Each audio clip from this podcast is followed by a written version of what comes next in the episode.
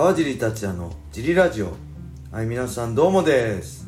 今日も茨城県つくば市並木ショッピングセンターにある初めての人のための格闘技フィットネスジムファイトボックスフィットネスからお送りしています、えーファイトボックスフィットネスでは茨城県つくば市周辺で格闘技で楽しく運動したい方を募集しています、はい。体験もできるのでホームページからお問い合わせお待ちしてますはいそんなわけで、えー小林さん今日もよろしくお願いします。よろしくお願いします。今回もレターを読みたいと思います、はい。あとね1個じゃなくて続けて、はい。えーだいぶ前に遡ってね、はい。えーちょっとまとめてお答えしたいと思います、はい。えーレターありがとうございます。今回最初のレターははい。いつも楽しく拝聴させていただいてます。ます。映画は見ますか？おすすめなどあれば教えていただけたいいただきたいです。はい。はいこれ前にもやったんでねはい。えーあれなんですけど、まあ、僕パッて今簡単に思い出して出てくるのがねあれですね、はい。ブラッド・ピットの「セブン」っていうお7つの大罪のやつあ,、ああいうねサイコパス系が好きでねセブンがすごい好きで、はい。結構何回もはい。見てますね。はい。ブラピが好きですねあとああとあかっこいいです。あの喧嘩のやつななんでしょうファイトクラブ。ファイトクラブ、はいファイトクラブもねはい。すごい好きで、はい。うん一番というよく見る海外の映画はセブンですね。何回も見ました、えーそして次。はい。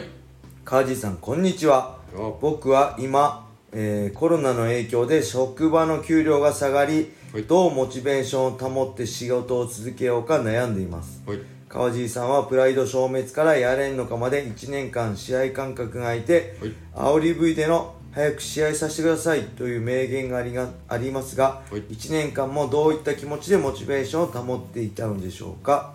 はい。ありがとうございます。これはですね、はい。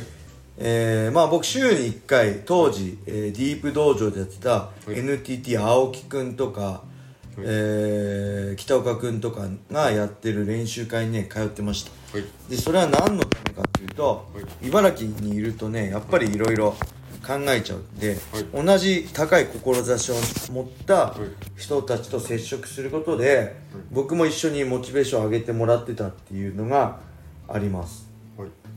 ただこれねやっぱり給料下がるとね難しいですよね。僕は戦いがなく,、なくても戦えれば給料別に下がるとかなかったんで、はい。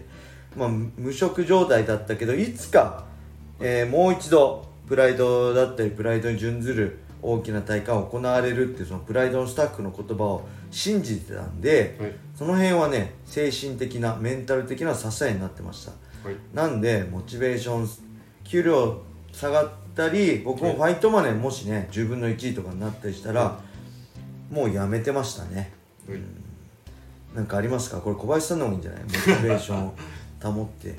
えっとこれ何のために働いてるかそのまあこれ払わなきゃいけないもののために働いてるとかで状況変わってくると思うんですけどもしそのそういうんじゃなくてただまだ余裕があってその好きな仕事とか、まあ、やりたい仕事をやってたとしてじゃあ自分だったらどういうシミュレーションでその会社回していくかなとか考えて働くとただ働いて給料が足りないというのとはまた違う視点で見れると思うんですけどただ切羽詰まってて今,、今すぐこうこうしなきゃダメっていうのでじゃあそれだったらその時間を副業に当てられるかとかなんか新しいこと始めれるかとか。とかまあ、はい。そもそもモチベーション無理っすよね。無理です。給料下がって、はい。僕もだってファイトマネーもあの例えばすごい少なくなって家族を養えなくなるんであれば、もうモチベーションどころはかやめますね。格闘家やめて違う仕事をするんで。まあ、ただその、うん。ここの方が再就職しやすい状況なのか業種なそうでのかすね。業種とかにもよるけど、はい。そもそもただお金がもらえなかったら働く意味ないんじゃないですかね僕は。そう思いますね。は思い評価っていうのはまあ格闘技なんか特にそうだけどお金でしか評価されないんでは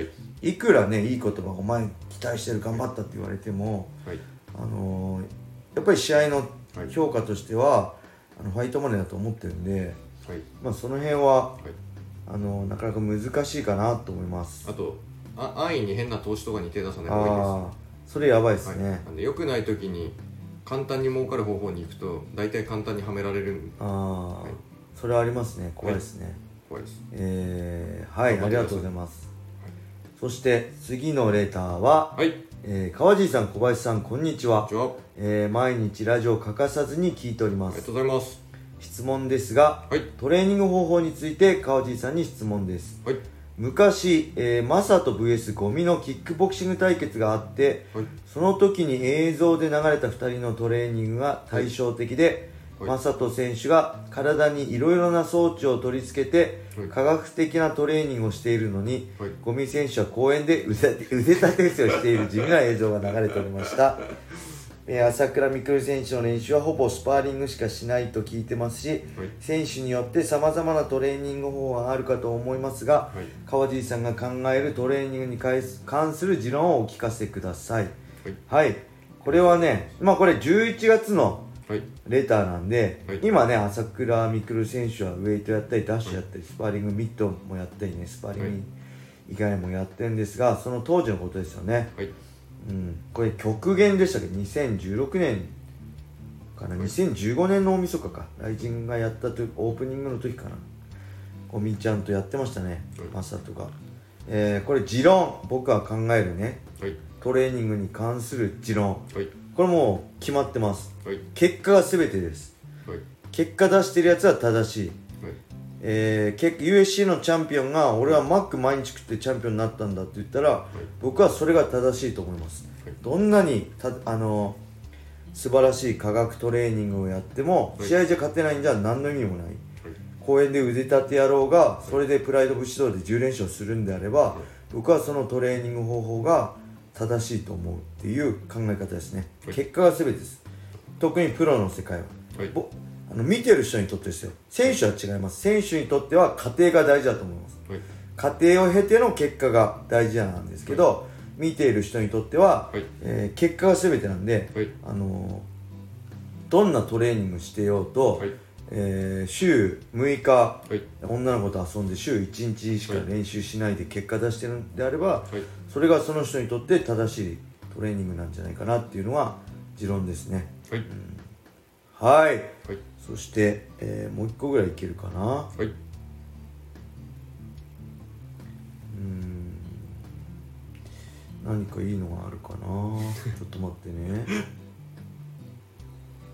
じゃあ映画おすすめつないでおきます。はい。ショーシャンクの空にがいいです。あー。あ僕あれ、はい。マジソン軍の橋。橋。不倫のやつですよね。あれ前なんか高校生の時ね。はい。彼女とはい。見てま見てちょっと衝撃受けました。はい。はい。えー、あった。これいきますか、川尻さん。川尻達也さん、はい。い、つまでも挑戦し続けてください。はい。40歳でも50歳でも試合に出てもいいと思います。はい。挑戦しようとしている人間を止める権利が誰にある？だから挑戦してください。はい。年を重ねたらスピードもなくスタミナもない、はい。ならメガトンパンチをつければいいです。とんでもなく重いパンチを頑張ってください。はい。はい、まあ、僕挑戦してますね。あの今まではね世界最強に挑戦してましたけどはい。今はこのファイトボックスフィットネスで、はい。えー格闘技の楽しさをたくさんの人に伝えるっていはい。う挑戦を今毎日必死にはい。してます、そのために生きてます。はい。はい。そしてねまあ40歳でも50歳でもね試合に出ていいと思います。はい。ただやっぱり、えー細かいことを言えばはい。うーんまあそういう人もいるけど、あのー制限あった方がねより洗練されると思いますね。プロ野球とかメジャーの世界みたいに、まあ、選手契約何人までっていうのがあれば、各団体選手契約何人までっていう規則があれば、はい。まあおのずと新しい選手と選手契約をするんであれば、はい。えーけ戦績の振るわない選手は契約を切られる。はい。そして契約ができない人は、はい。えーやりたくても引退するしかないはい。そうすればもっと真剣に格闘技に取り組む人が増えるし、はい。中途半端な気持ちで格闘技をやってる人ははい。減ってくんじゃないかなと思います、はい。でやっぱ厳しいけど、今そのくらいやんないと、はい。やっぱ中途半端なやつがね僕一番ムカつくんですよね、はい。あの大して努力もないくせに、はい。プロになりたいですとか、あの試合で勝ちたいですって言言ってるやつが一番イラッとするんで、はい。うん、それ言葉に責任持とうよっていう、はい。思っちゃうんでやっぱりねあのプロっていうアマチュアは別ですからね。プロっていうのは言葉にも、えー行動にも態度にも全てに責任を負わなくちゃいけないと思うんで、はい。しっかりね、あのープロらしい、えー考え行動ではい。プロ人生プロフェッショナルな格闘家人生を全うしてほしいなって僕は思います。はい。はい。そんな感じですかね。あちょうど10分です。はい。それではねえー、これで今日は終わりにしたいと思います、はい。皆様良い一日を。またねー